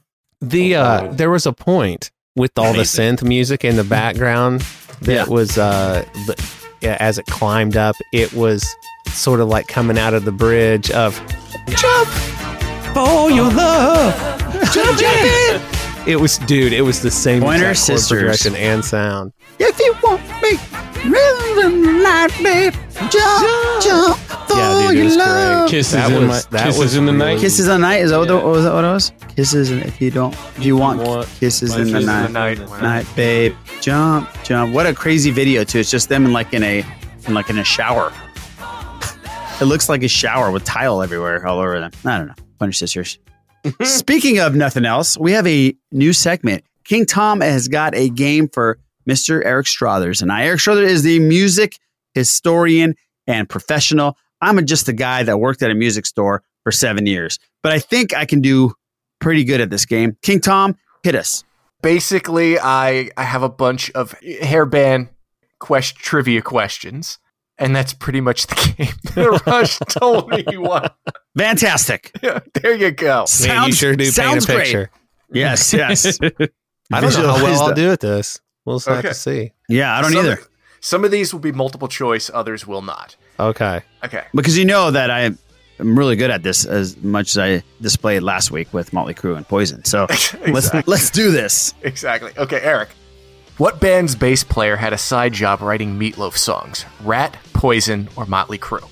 Oh, see, I would have known. Dude, I have no idea. I want to say.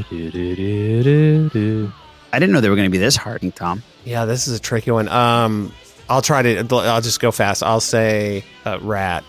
No. Nikki Sixx wrote several songs for Meatloaf Oh, along with a handful shit. of other musicians. Oh, Wow, Nikki Sixx. including the Backstreet Boys, who did not use his track. Wow. See? Wow.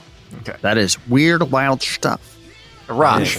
Yeah. what what band was not formed in Los Angeles? Ratt, Guns N' Roses, or Cinderella? Oh, why couldn't I got that one? Well, I know Guns N' Roses was. Um, now it's between Ratt and Cinderella. I have a feeling that Cinderella was an LA band. I'm going to say Ratt was not formed in LA. Incorrect. Cinderella was from God Philadelphia. damn it. Yep, Cinderella's a Philly band. Fuck. So Okay. we're both 0 for 0 for 1. There is a classic. There's a pizza joint in Philly who had Cinderella at, in a commercial before they were signed. They like See, wrote a song for it and everything. I did not Anyway. know that. Who is Bill Bailey? Ozzy Osbourne, Axl Rose, your accountant. My accountant. Bill Bailey. Go ahead, Eric. Uh, my accountant. Is he?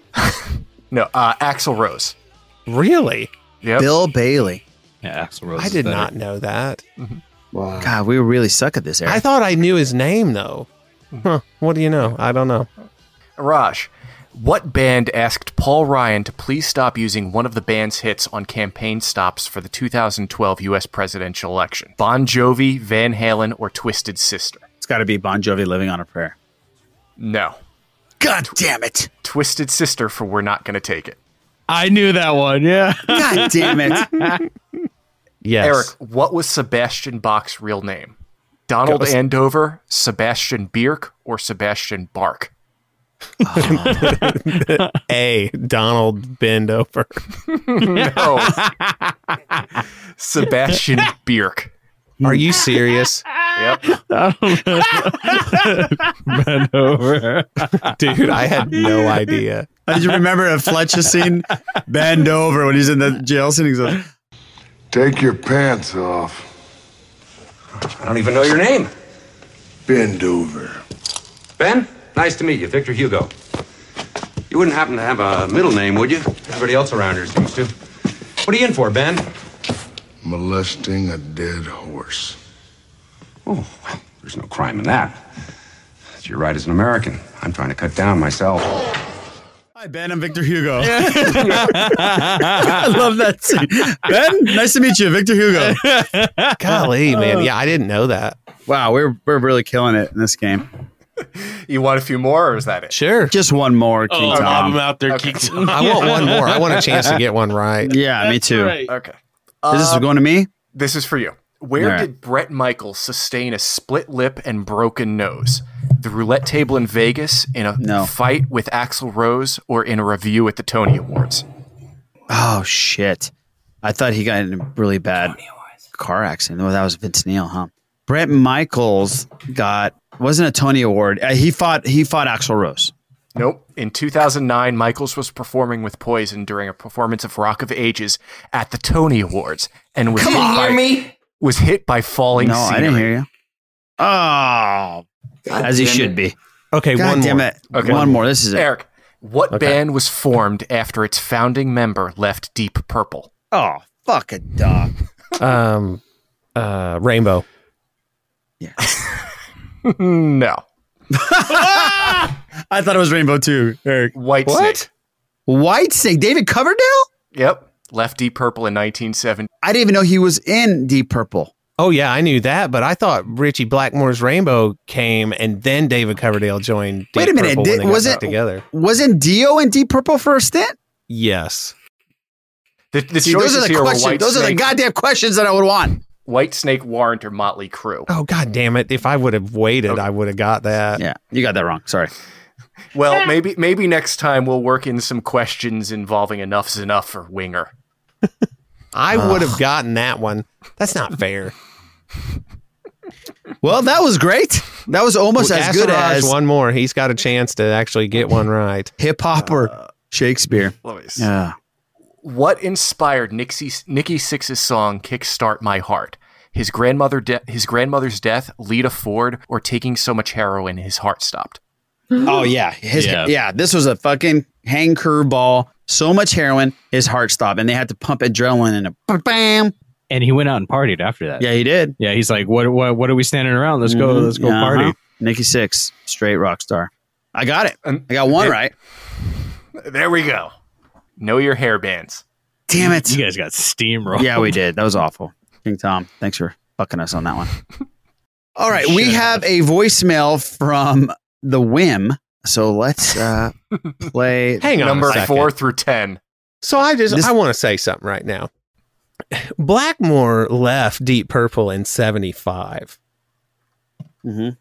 David Coverdale left Deep Purple in '76. I realized there was multiple choice, but my answer, I stand by it. Okay. Anyway, it's fine. I'm, I'm not better. It's fine. Let's, Tom's let's like- do. Let's listen to Whim's Okay. voicemail. Okay. Screw that game. It's fine. It's fine. That Every- game everything's was fine. awesome. I'm sorry. That game was You shut your damn mouth. All right, this is a whim. Just sending in another uh, lame commentary, uh, voice wise, so you don't have to worry about like, trying to read my dribble. Anyways, now fuck you guys with your ignorance to Dune. Now, I, I think I sent this to you before, but if you Google the best science fiction books, Dune is usually number one on that list. If it's not in the top five, that list is shit. Ignore it. But anyways, the book was written in 1965, and yes, some themes do make their way into Star Wars. Uh, there's a sect of witches that kind of use abilities that Jedi use later because you know, 65, 77, same thing. When I was growing up, you know, I kind of grew up poor. My parents didn't give really two shits what I did. They didn't care if I read anything. They didn't care if I went to school for. Hey, you know, there's none of that. You know, I was more of a band geek uh, than anything. And it wasn't until that I went to college that I just started picking up books to read, and this, you know, this whole world kind of opened up. And I would say there were a handful of books that uh, kind of course corrected my brain to really understand the power of literary storytelling. And, and Dune was one of those books that really hooked me in. And at the time I read it, the book had already been out for like 25 years. So, uh, but it, it flawlessly held up. But I, I did want to pose this. Do you guys have any of these type of literary influences? And uh, you know, I'll give you some of mine. I'll give you five of mine. The first one I uh, I read like right I got into college uh, was The Stand. Stephen King. I, I, I just reread it recently because all this COVID 19 stuff going on that I thought it was appropriate. And it was kind of like dealing with the same, you know, super virus, super flu, you know, killing off all the population. Uh, the other would be Tom Clancy's Patriot Game. I read that and, you know, it's like, damn, that was a good book. Um, William Cornett's uh, Suspects because I do I do really dig true crime and some police procedural stuff. Michael Crichton's Jurassic Park, and of course Timothy Zahn's Heir to the Empire. You have to think Oh. at this time this is 1991. Star Wars had been dead for seven years. For me, it was a it was a big returning to this story going on. It was like Lucasfilm saying, "Yeah, we approve this story. This is part of what's happening. This is you know this is canon, so to speak." As it first came out, book for me is was reconnecting with with what was going to happen in the future. So, guys, I'd love to hear what your uh, story was, and if you had anything quite like that affected you in the same way. And uh, I'll talk to you guys soon. And stay healthy, guys. Thanks, Wim. Appreciate that, man. You stay healthy as well. I will say, Heir to the Empire kind of changed my life too because it was interesting because I read that whole thing from start to finish and I couldn't believe what I was reading. He's right. It was like a continuation of the story. And I try to tell people, no, there is an extension to Star Wars. Nobody gave a shit about it. To me, like all my friends, they know baseball players, they didn't give a shit. I was like, no, no, you don't understand. This book is phenomenal. It's an amazing book, but nobody really cared. But it got more and more popular as it went on and it became this like legendary book. For me, it was Heir to the Empire as well. Read Christine when I was a kid, and that fucking changed me too because that scared the shit out of me. But I'm sure Les and Eric and King Tom and, and uh, you guys have some books that probably changed your life. Uh, for me, it was The Hobbit and The Lord of the Rings. Uh, read Yeah. that in uh, middle school. It blew my mind. And then, like from a slightly more comedic standpoint, uh, an author named Piers Anthony wrote this this Xanth series. It's X A N T H, and it's like takes place in a quasi medieval time with magic and all this, but it's funny. Uh, I read the first one of those books in probably eighty four or so. And man, he wrote about a billion of them, and I was way into them.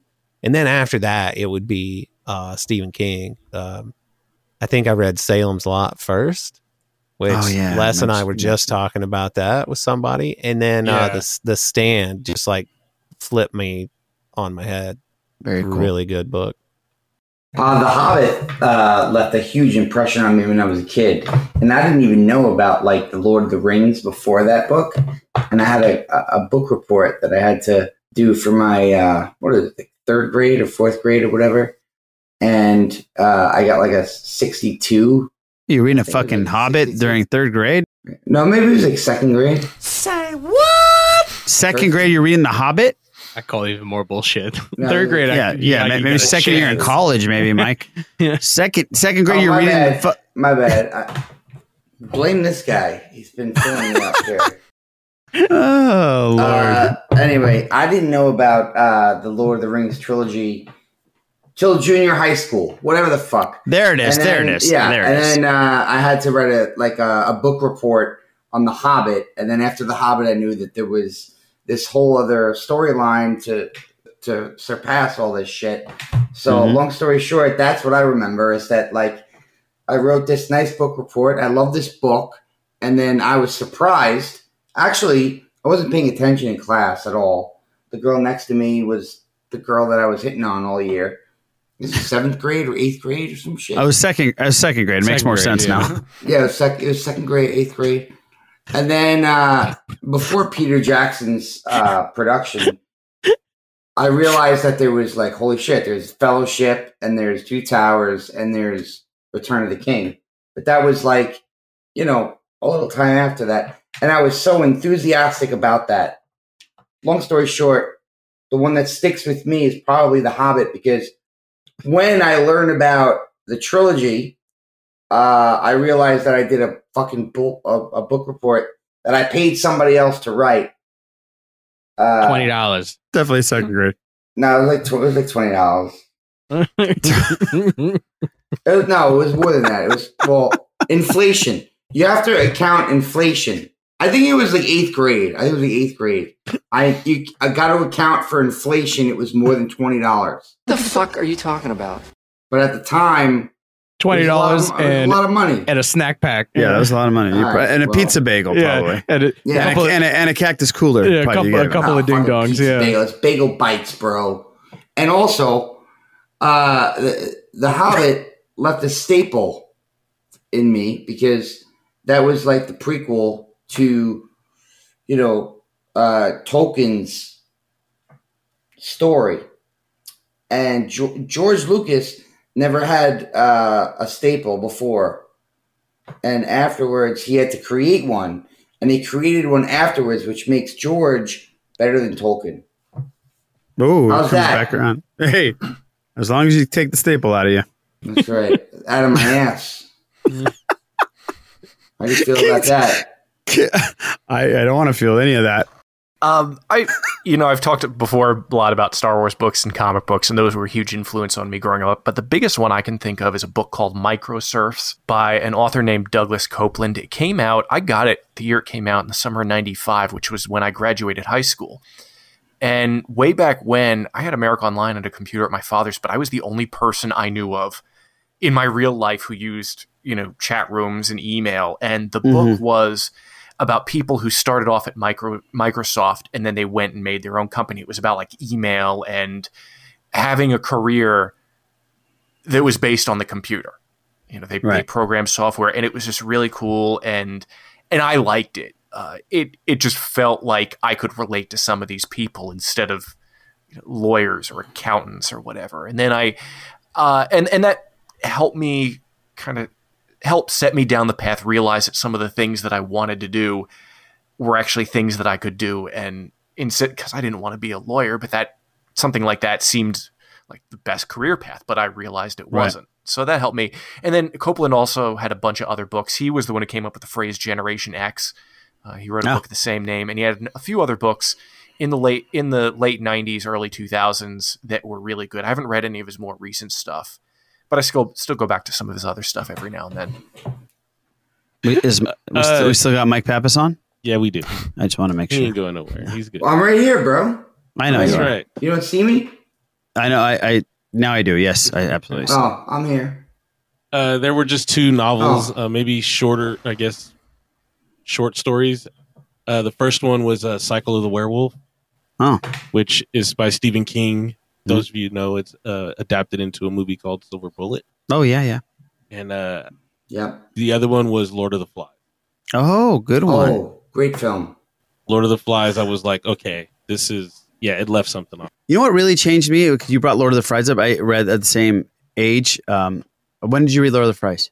Well, Lord of the Fries, Yeah, no, not not the flies, the fries. It's Carl, Carl's Jr. Hardee's. Where, where, when did you read that? Carl's Jr. Hardy. That's What- the what one you- where that's the one For the Canadians, all- for the Canadians, it's on, called on the Hardee's. island, the kids all eat each other, right? Like They eat fries. They eat fries. they just want they oh, they they eat descend into sav they descend into savagery, which is this podcast has gone nowhere. Listen, no, like what, I, what did you okay? What did you read? The the outs, the outsiders. Okay, well, by yeah, that was going to be number three. That was S.E. gonna be Hutton, right? Is that her name? but S.E. Hutton? S.E. Hinton. Those three were mine. I read it in second grade. Go ahead, Boo. How about you? Uh, You know, funny enough, I didn't read that much at didn't? all. Really? No, I I would, didn't. I would think you would have. didn't really have. Well, you know, of course you have to. You know, the Great Gatsby and stuff like that. Mhm. I, I coasted through a lot of like junior high and elementary Mhm. and high school without having to read a lot of bullshitting. Mhm. Thank God. Cliff Notes? Thank God for Do you the know what Cliff. Notes are? I do. Oh, Yeah. wow. Yeah. Okay, they still had those. Yeah. but never those. Just the internet. I didn't really read too much, but you know, I, I was a, we had to read The Hobbit. I did like The Hobbit. I, I thought it was more not interesting, but I, I like the characters better than uh, than Lord of the Rings. You know, things like Oh, that. wow. But anything that really stuck out, no, no, not not so Not much. book-wise. Not book wise. No. Okay. All right. Well, great, Wim. Thank you so much for that voicemail. Appreciate it.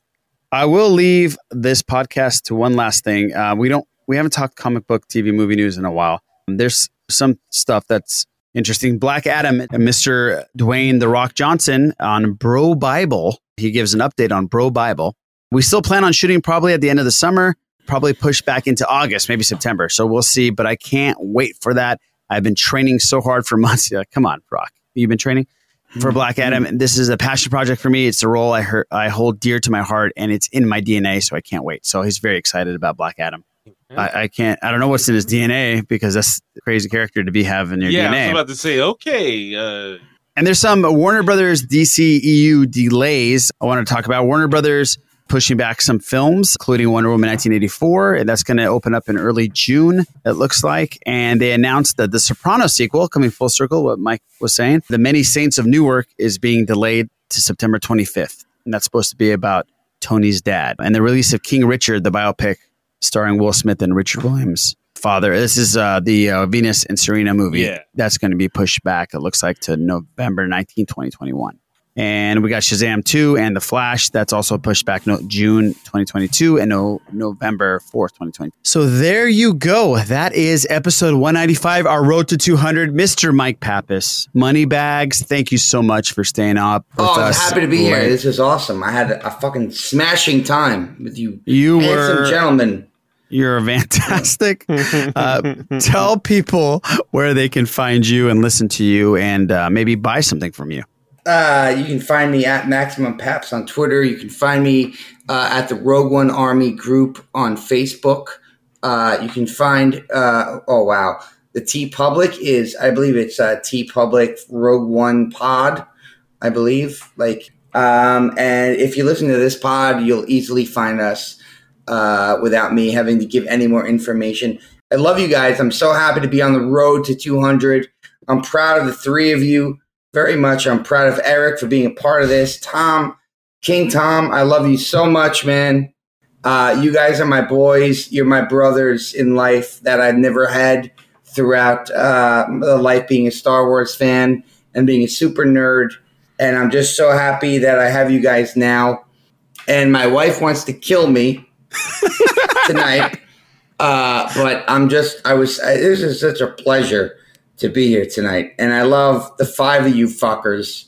And uh, again, you know, I mean, Les and, and Raj know this, but you're always welcome in my home. Anytime. Come to New York City after we beat this fucking COVID bullshit.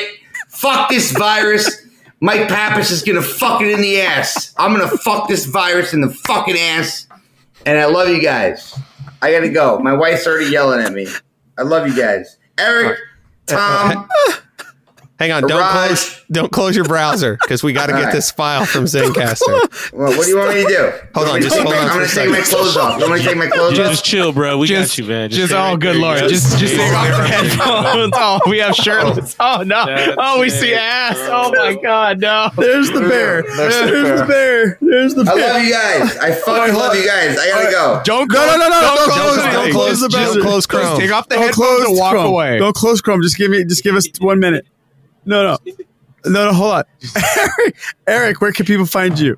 You know what? Check out my other podcast, The Bad Motivators, where we mostly talk about Star Wars. And uh, follow me on Twitter at Eric Struthers.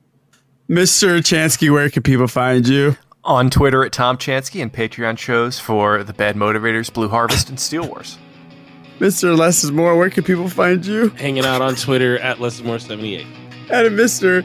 Carlos Boring, where, where can people find you? At the Sith List Boo. And thank you so much. You can catch me at the Sith List. We'll catch you next week on episode number 196, our road to 200 of the Sith List.